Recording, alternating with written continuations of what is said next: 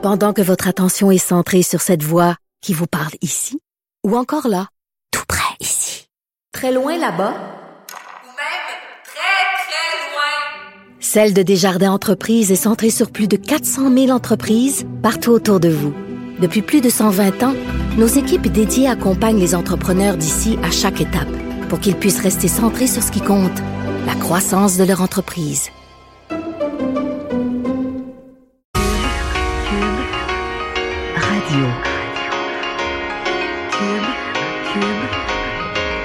Radio. Le retour de Mario Dumont. Deux heures d'info. De 15 à 17.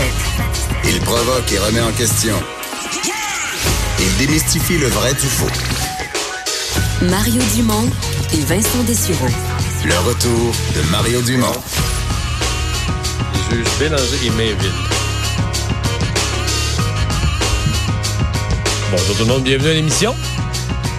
En ondes, on n'a pas eu notre musique. euh, Non, hein, Bonjour, on, est, Alexandre. on est mélangé. Bonjour Ah, Mario. J'étais en train de te dire que ce sont les juges Bélanger et Mainville. On, est dans notre- on était dans notre première nouvelle. Euh, les juges Bélanger et Mainville qui ont euh, décidé à la Cour d'appel euh, de maintenir l'application de la loi 21 sur la laïcité. Absolument. C'est les, les- une décision là, marquée maintenant par la dissidence, quand même, faut le dire, de la juge en chef, hein, Madame Nicole Duval-Lesner, qui fait l'objet, on se le rappellera, de plainte au Conseil canadien de la magistrature, quand même. Hein. Euh, alors, c'est un jugement deux contre un. Tu l'as dit, les juges Bélanger et Mainville qui, euh, eux, euh, ont décidé de maintenir cette loi-là, cette loi contestée sur la laïcité de l'État, qui ne sera pas suspendue temporairement. On se rappelle, on souhaitait, d'un certain côté, suspendre temporairement jusqu'à ce que l'affaire soit tranchée sur le fond par les tribunaux un peu plus tard dans ce qui va suivre. Mais donc, ces dispositions-là de l'interdiction de port de signes religieux à certains fonctionnaires de l'État québécois vont demeurer en place jusqu'à ce que ce soit... Je, t'avoue que je, je ne sais pas quoi penser de la juge Duval-Esner qui a... euh, t'es- t'es t'es contesté. Tu sais que c'est quasiment une crise juridique, politique, presque une crise constitutionnelle. Euh, des partis politiques, euh, des, des, des gens intéressés par le droit contestent quasiment à l'avance ton impartialité euh, par ton comportement, par les conférences auxquelles elle s'apprêtait à participer. Et le jugement est rendu. Deux juges sur trois donnent raison parce qu'il faut voir que c'est la cour d'appel. Donc, il y avait le jugement de la Cour supérieure, qui était un jugement quand même très solide, très bien rédigé. Deux juges sur trois viennent confirmer le jugement de la Cour supérieure. Donc, on on n'accepte pas l'injonction, on maintient l'application de la loi sur la laïcité. Et celle qui est dissidente, qui dit, moi, j'aurais suspendu euh, une partie de l'application de la loi, mais en fait, la partie importante sur les, les signes religieux, c'est la juge euh, Duval-Esner. Et la juge en chef. La juge en chef, de la- de la- là, tu te dis, OK, comment je revois ça? Est-ce qu'elle est complètement biaisée? Est-ce qu'elle est plus une juge, mais dans un combat politique? Est-ce qu'il faut la voir comme courageuse dans le sens qu'elle, elle pense ça, puis que malgré le fait qu'elle avait des plaintes au Conseil de la magistrature, puis qu'elle était, parce qu'elle était quand même sous tension, elle exprime quand même sa dissidence, si c'est ce qu'elle pense vraiment. Mais en ce qu'on se demande, est-ce que ce qu'elle pense, est-ce que c'est de la politique ou du droit? C'est plus ça. Est-ce que c'est une position politique personnelle? Euh, Ce à quoi elle a droit, là. Je veux dire, Ouais. une citoyenne. Euh, pas tout le monde qui est obligé d'être pour la loi 21, mais il y a un devoir de réserve, à mon avis, auquel elle a, elle a manqué. Et donc, euh, s'exprime... euh, s'exprime comme elle a le droit de le faire comme, comme juge en chef. Probablement qu'elle va être... Je sais pas ce qui va arriver. Je sais pas si ceux qui ont porté plainte contre elle vont aller plus loin, vont pousser davantage, ou au contraire, le fait que le jugement à deux contre un, paf, c'est comme c'est réglé. là. La Cour d'appel a maintenu le, a maintenu le jugement. Est-ce que ça va calmer les ardeurs? Mais moi, je dois dire, j'en- je suis vraiment étonné. là. Je suis vraiment. Quand, quand je- écoute, on- on- quand on- le jugement est rentré à deux contre un, on, était une couple dans le bureau, puis on s'est Ouais. dit à la blague, t'imagines-tu si la dissidente, c'était la juge, c'était la juge du Val-Esner. Là, on commence à pitonner, ouvre le jugement, regarde. Première chose qu'on voit. Tout le Là, monde est dis, pour. Tout le monde, non. Seule une juge résiste encore et toujours à l'envahisseur. Ouais, c'est pas mal ça. et voilà. Donc, euh, en passant, c'est une journée, euh, cette nouvelle-là vient juste de tomber. euh, ju- jugement sur la loi 21 de la Cour d'appel qui tombe dans une journée complètement folle en actualité. Et un des grands rebondissements est arrivé juste avant l'heure du dîner. Ben oui, c'est Andrew Scheer, le chef du Parti conservateur du Canada, qui a annoncé sa démission en tant que chef du parti. Attention, il restera de, il demeurera toutefois député. Euh, il a livré un message vibrant pour l'unité l'unité de son parti. Euh, mais il faut dire qu'il a quand même cédé à plusieurs pressions qui le poussaient vers la sortie depuis là, les résultats de l'élection. D'ailleurs, on peut l'entendre en chambre. Là, il était assez émotif. Merci beaucoup. C'était l'honneur de ma vie professionnelle d'être de, d'être chef de le Parti conservateur. Et je remercie tous mes collègues pour l'appui et, euh, et leur confiance pendant les euh, dernières trois années. J'ai pris cette décision parce que c'est meilleur pour notre parti décision qui exprime donc être meilleur pour le parti, appelle, il dit que le parti a besoin d'un chef qui se donne à 100%, que lui veut être là pour sa famille, etc. Euh, faut dire que ça tombe quand même au moment où on, on il y a une mini controverse qui a été soulevée là, un peu plus tôt aujourd'hui par euh, Global News qui euh, parlait là, que, que Andrew Scheer aurait finan à même les finances du parti aurait payé une partie de l'école euh, privée de ses enfants. Ouais, j'ai lu une explication à l'effet que ce serait la différence. Le parti aurait accepté de, de, de financer la différence entre l'école privée à Regina, d'où où il habitait, et le fait qu'en devenant chef, il était forcé de déménager à Ottawa, il y a la résidence mm. officielle du gouverneur de, du, du, chef de l'opposition. Et donc, on payait la différence entre les frais de scolarité qui sont plus élevés à Ottawa qu'à Regina. Une fausse controverse un peu. Ben, écoute, faut que ce soit justifié. d'utiliser quand même, c'est les fonds du parti, mais le Parti conservateur, un parti politique, c'est une organisation privée qui fait ce qu'il veut, ce qu'il veut avec ses fonds. Là. Hum. Si le Parti conservateur veut embaucher euh, Céline Dion pour faire ses publicités et la payer 3 millions, ils ont le droit. Tu comprends? Un parti politique est libre de. Ce sont les, dons des, donateurs, c'est l'argent du parti. Tu dois respecter la loi électorale. En période électorale, tu as des limites de dépenses, etc. Mais, je veux dire, un parti politique est libre d'utiliser ses fonds. Ouais. C'est sûr que ça peut donner l'impression que c'est quelqu'un de l'interne du parti. C'est comme on est, quand tu veux te débarrasser. Écoute, tu peux pas rester chef si les, les, les, les, gens veulent plus de toi. Avec si les, les membres du parti ou des membres de l'exécutif veulent se débarrasser du chef, ben on trouve tout ce qu'on peut pour le couler là. Ouais, puis selon selon Global News, ce serait des membres du Trésor conservateur qui auraient affirmé ce genre de truc là, mais on peut pas croire quelque part qu'ils savaient pas déjà ce fait-là. C'est sûr que ça ça sort une drôle de journée là au moment où il se fait montrer la porte un peu depuis longtemps. Mais j'écoutais les, les discours parce qu'on a entendu un extrait du discours d'Andrew Scheer, mais les autres chefs ont parlé, M. Trudeau, M. Blanchette, M. Singh, et, ils ont pas embarqué là-dedans. Et je trouve qu'ils ont bien fait ça. Ils sont restés euh, ils, sont restés très euh, très honorables au bon sens du terme dans leur euh, dans leurs propos. Maintenant, la vraie question, euh, la vraie question, c'est pas c'est plus le départ d'Andrew Scheer qui, pour moi, je, dois avouer, moi, je, je voyais pas comment il allait rester là. Je, je, ne m'imaginais pas qu'il allait être encore là la prochaine élection. C'est qui pourrait succéder? Hmm. Caroline Mulroney. Peut-être. Son frère Mark, là. parce qu'il y, a cette idée que ça, que, ça pourrait être un Mulroney. Peut-être que le, le paternel pousse un peu là-dessus. Peut-être qu'avoir une femme aussi, ça ferait changement après les derniers propos. C'est sûr qu'une femme de euh, l'Ontario qui parle parfaitement français, ça pourrait être un plus, euh, Caroline Mulroney. Euh, sinon, évidemment, il y a le nom de Jason Kenney qui ressurgit tout le temps parce que le premier ministre de l'Alberta, parfaitement bilingue, un très habile politicien. Mais il vient d'être élu en même temps. Ben, c'est ça. Moi, personnellement, je pense que si Jason Kenney avait voulu aller là éventuellement, il aurait été mieux de rester en marge de la République, là, rester libre. là, il, il, devient premier ministre d'une province où ça va particulièrement mal, il y a d'énormes défis. Il me semble que ça serait bizarre de laisser tomber sa province. Là. Ouais. Tu pognes tout le, le, gros défi de l'Ontario, puis de, de, de l'Alberta. Tu dis l'Alberta, ça va mal, puis là, tu t'en laves les mains. Ben, ça paraîtra assez mal, disons, de démissionner comme ça en début de mandat. Moi, je trouve ça difficile. Laisser la province à d'autres... Euh, Il y a l'ancien premier ministre du Nouveau-Brunswick, Bernard Lard. Ça, c'est certainement un nom qui revient, il n'y a pas de doute. Il avait été élu très jeune, le premier ministre du Nouveau-Brunswick. Il avait, je me demande s'il avait 30 ans ou tout juste 30 ans à l'époque. Euh, donc, qui est encore dans, la fleur de l'âge, qui pourrait revenir. Et euh, on va parler un peu plus tard dans l'émission à Maxime Bernier. Oui. Tout à fait. Quand, quand on l'a, euh, quand on a mis son nom dans notre liste d'invités à l'émission, on se disait peut-être qu'il pourrait revenir au Parti conservateur. Mais là, tu me lisais tout à l'heure un message qu'il a mis sur son sur son compte Twitter. Parce que quand, quand, on l'a fixé, on s'est dit, souvent les courses à la direction des partis, c'est une occasion de réunification. C'est-à-dire qu'un nouveau chef arrive, euh, le nouveau chef va réunifier toutes les tendances, remettre tout le monde ensemble.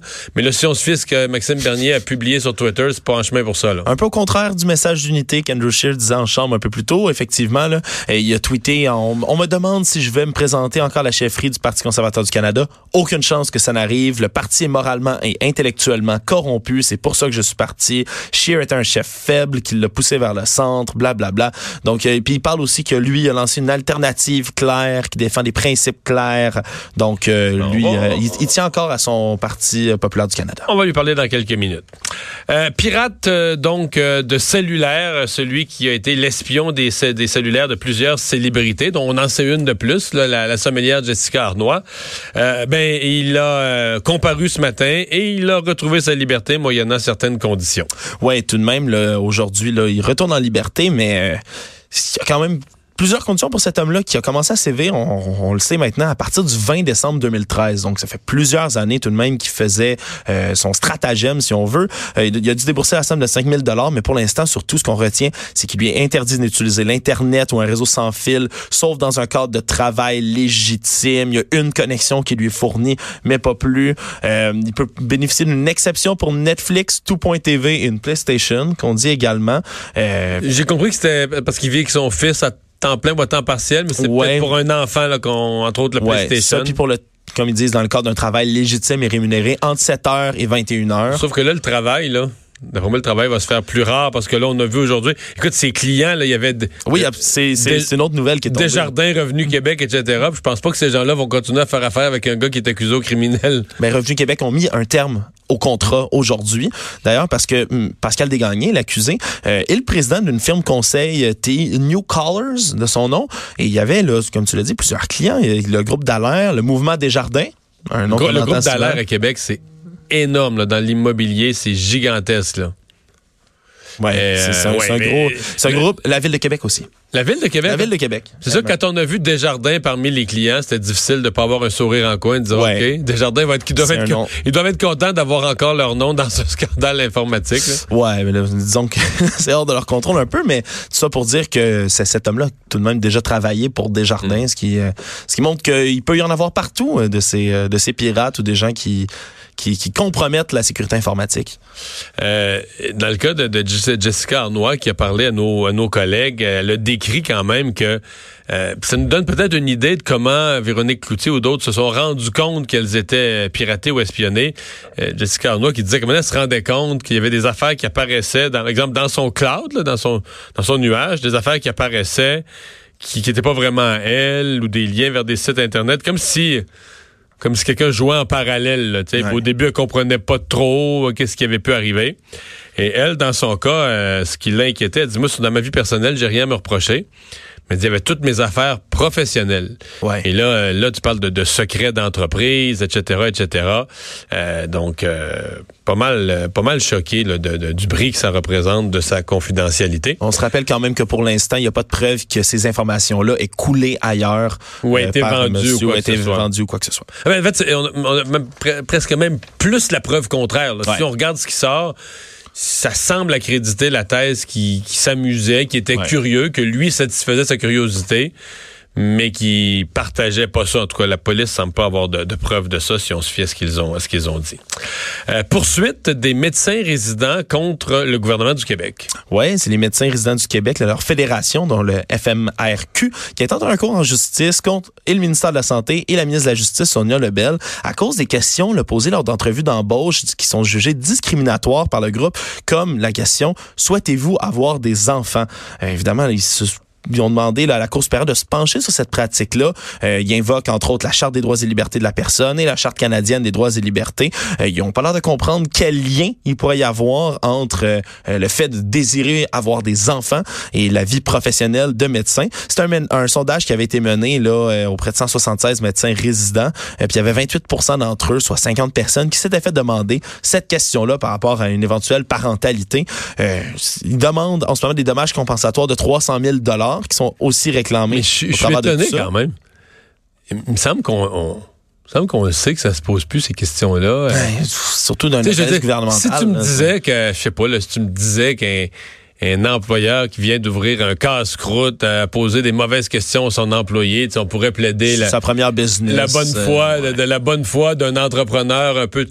Mais que le gouvernement, avec des médecins résidents, ou bien qu'il y a des qui vont nous expliquer des bonnes raisons, mais je, je trouve, je trouve ça vraiment étonnant. J'avoue Ouais. qu'aujourd'hui, j'ai vu cette nouvelle-là, je l'ai lu cette nouvelle-là, je me dis, qu'est-ce que c'est ça? Euh, L'intention d'avoir des enfants, d'abord peu, pas peu- vraiment peu de pertinence. De, de- peu de pertinence. Dans bien des cas, tu peux ne pas le savoir, ne pas avoir d'idée quoi. Tu sais, il veut dire, bien du monde qui a 28 ans, et ils sortent des études. Dans certains cas, les médecins sortent des études à ces âges-là. Tu le sais pas. euh, Qu'est-ce que la vie te réserve? euh. En Ben tout cas, oui, tu peux une- être célibataire, tu le sais pas non plus. C'est une drôle de question. Euh, faut aussi mentionner que ces dommages compensatoires là de 300 000 dollars, ils veulent pas les, les, les, les conserver pour eux. Ils seraient versés à des organismes de défense des droits de la personne. Donc euh, c'est plutôt euh, un motif symbolique si on veut là dans tout ça. Euh, le premier ministre Legault, euh, dont une des déclarations à la à- hier avec le gouverneur de, la Californie, euh, soulève des, questions. En fait, déclaration, certains trouvent ça grave, d'autres trouvent ça plus bizarre. Ouais, mais c'est assez étrange là. Euh, ça s'est passé à Sacramento là, alors que François Legault est en train de visiter euh, le gouverneur de la Californie, Gavin Newsom.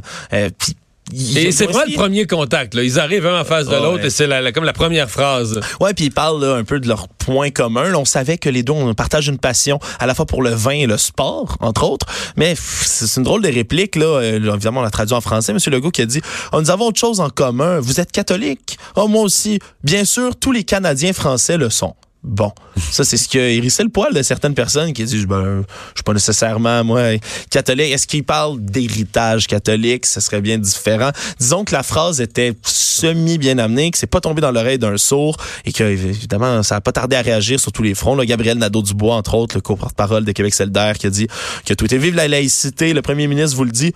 Tous les Canadiens français sont catholiques. Seigneur, que c'est gênant. Euh, Pascal Bérubé, là, euh, chef intérimaire de- du Parti québécois, qui a dit il est temps de revenir au Québec, monsieur le premier ministre. Ouais. Alors, euh, ça- Mais, mais ça François Legault qui a précisé sa pensée euh, ce matin euh, sur les réseaux sociaux en disant bien sûr, je parlais de nos origines communes, les Irlandais, les Français catholiques. Ben, parce qu'il est irlandais, le, le gouvernement. C'est ça. Et donc, en voyant un Irlandais américain, il s'est dit, ah ben là, un Irlandais, il doit être catholique, tout ça, comme, comme la plupart des... Mais je veux dire... euh, je pense pas qu'il je pense pas qu'il a voulu dire que tous les Canadiens français aujourd'hui sont catholiques et pratiquants. Là. Non, je pense Mais pas. la plupart des Canadiens français sont effectivement de, de descendance catholique. La seule affaire, c'est que euh, je trouvais intéressante l'analyse ce matin d'Emmanuel Latraverse qui disait en 2019, dans l'état, de- c'est quand même étonnant que quelqu'un que tu rencontres la première fois de ta vie, dans les 30 premières secondes, Hey, même religion! Tu vois, c'est Yes, ça. C'est ça, là. que tu y parles de religion, là, tu sais, qui est plus un sujet personnel, justement, que le gouvernement du Québec dit on veut laisser d'en faire dans, dans la sphère privée. Son gouvernement. Oui, son gouvernement. Bon, euh, c'est vrai qu'un Irlandais, je crois, moi aussi, je dirais, on ne peut avoir ce réflexe-là de dire les Irlandais dans, dans le grand univers des anglo-saxons. La particularité Ouais. des Irlandais, c'est d'être des catholiques comme, comme nous, les Français. Je comprends, là, tu sais, mais c'est sûr que en, en- en 1925, on aurait compris, ou même en 1950, dans- en 2019, comme premier réflexe, là, devant les caméras, de tout de suite, parce que tu sais pas, l'autre l'autre type pourrait avoir un malaise avec sa religion ou n'importe quoi, là. Absolument. C'est un drôle de drôle d'approche. Que c'était c'était maladroit sans être catastrophique, mais euh, ça, ça, Mais, ça mais François, Legault. François Legault a souvent d'assez mauvaises. Que dans ce qu'on appelle le small talk, là, tu sais, le- le- le- C'est- conversation, des faits divers de conversation. c'est ça. Il il est pas. euh, il n'y a pas toujours la phrase juste ou le petit point intéressant. ou- Il faut souvent qu'il se, re- se reprécise. hein. Euh, moi, J'ai regardé mon Facebook, euh, les gens ont l'air assez en faveur. On s'entend Mais ça, il y en a ri, là. Oui, oui, mais il en rit après. Au Après. moins, il y, a, y y le don de savoir s'excuser. Puis il faut, faut dire aussi que son gouvernement a eu à reculer sur toutes Ouais. sortes de Par dossiers. contre, par contre, ceux qui aujourd'hui sur les réseaux sociaux euh, dramatisaient ça puis disaient que c'était la fin de la laïcité au Québec, puis tout ça, là, on est dans le délire complet. Le premier ministre parle à quelqu'un qui est un Irlandais, dit, on- je pense que, je pense, je pense pas que François Legault a parlé au nom de tous les Québécois. Il s'est engagé en notre nom euh, qu'on était, qu'on était tous pratiquants, qu'on avait plus le droit à notre liberté. Euh, le FA Gauthier, donc euh, le bateau. Le bateau qui aurait toujours dû, qui a été acheté pour faire la traverse euh, Matane-Bécomo, mais dont les, propulseurs avaient été brisés et l'ont amené à être au rencard pendant plus d'un an. Et bien là, il est sur le bord de reprendre du service. Quelle bonne nouvelle. Selon le communiqué là, de, la, de la Société des traversiers du Québec, si tout se passe bien, Ce qui n'est jamais arrivé à la, à la Si société. tout se passe bien. Le FA Gauthier, le problématique FA Gauthier qui devrait reprendre là, le service de la traverse Matane, Bécomo, Godbout le 20 décembre. C'est la date qu'on retient pour la remise en service. On se rappelle là, euh, ce qu'on a expliqué aujourd'hui, c'est Stéphane Lafaux, là, qui était le président directeur général de la STQ, euh, qui a expliqué que c'était de l'huile contaminée par des particules de métal qui auraient été à l'origine de tous ces problèmes-là, euh, des propulseurs principaux. Alors, euh, puis aussi la STQ, faut dire, vont offrir la desserte aérienne pendant la période des fêtes, comme ils le font, euh, du 21 décembre au 6 janvier. Euh, c'est ça date du 17 décembre dernier, euh, donc 17 décembre 2018, la- la- l'arrêt du FA Gauthier, donc presque ben, un an après, donc euh, presque jour Mais pour jour. L'explication, je, l'ai quand même trouvé bizarre. J'ai vu ça, de- des particules de métal dans l'huile, mais je veux dire, ils prennent-tu de la pas bonne huile à moteur? C'est-tu un sabotage? Qu'est-ce qu'ils veulent dire par là? Pourquoi il y a des particules de métal euh, dans l'huile à moteur? Là? Je vais m'improviser euh, ingénieur en battant. ingénieur naval, Mario, je sais. Mais euh, non, je sais pas. Peut-être que c'est la coque qui, qui se, se- pas se dissout, mais se Ah, désagrégerait dans l'huile. Je sais pas. Ouais, l'in- l'intérieur des conduits. Mais en tout cas, c'est- ça, ça m'a paru une explication bizarre. Euh, ben, en tout cas, on va, on- là, on va croiser les doigts que le retour du FA Gauthier soit parce que on l'a vu là. Dire, les autres navires qui sont venus, malgré que le Sarema qui est là était moins pire, mais c'est une traverse vraiment difficile là. Non, mais tu sais, les, petits, Ouais, bateaux, les petits jaune. bateaux, là, petits bateaux de Terre-Neuve qui ont essayé, puis euh, ils ont voulu amener euh, d'autres bateaux, d'ailleurs, beaucoup plus petits. C'est quelque chose. C'est pas banal, là, le, le golfe Saint-Laurent, là. C'est. Très gros. là. C'est large pour ceux qui sont oui. jamais allés dans moi, je, moi, je suis plus familier. J'ai en fait, j'ai fait souvent cette traverse-là, mais je suis plus familier, évidemment, avec celle qui est en face de chez nous, Rivière-du-Loup, Saint-Siméon. Mais c'est pas le même fleuve, là. C'est Rivière-du-Loup. Saint-Siméon, tu vois l'autre bord, c'est 13 km. Tu pars, tu vois la côte de l'autre côté. Des fois, ils vendent, des fois, il y a de la vague. Mais t'es pas dans le golfe Saint-Laurent, là. Matane, Bécomo, Matane, Godbout, là. T'es dans le golfe. Ils vendent. C'est quasiment Ouais. que dans l'océan. C'est Ah, des c'est- c'est vagues. tout un endroit, là. C'est des vagues énormes. Fait que, tu sais, ça prend un bateau qui est approprié pour ça. Là. Tu peux pas amener n'importe quel petit rafio en, en remplacement.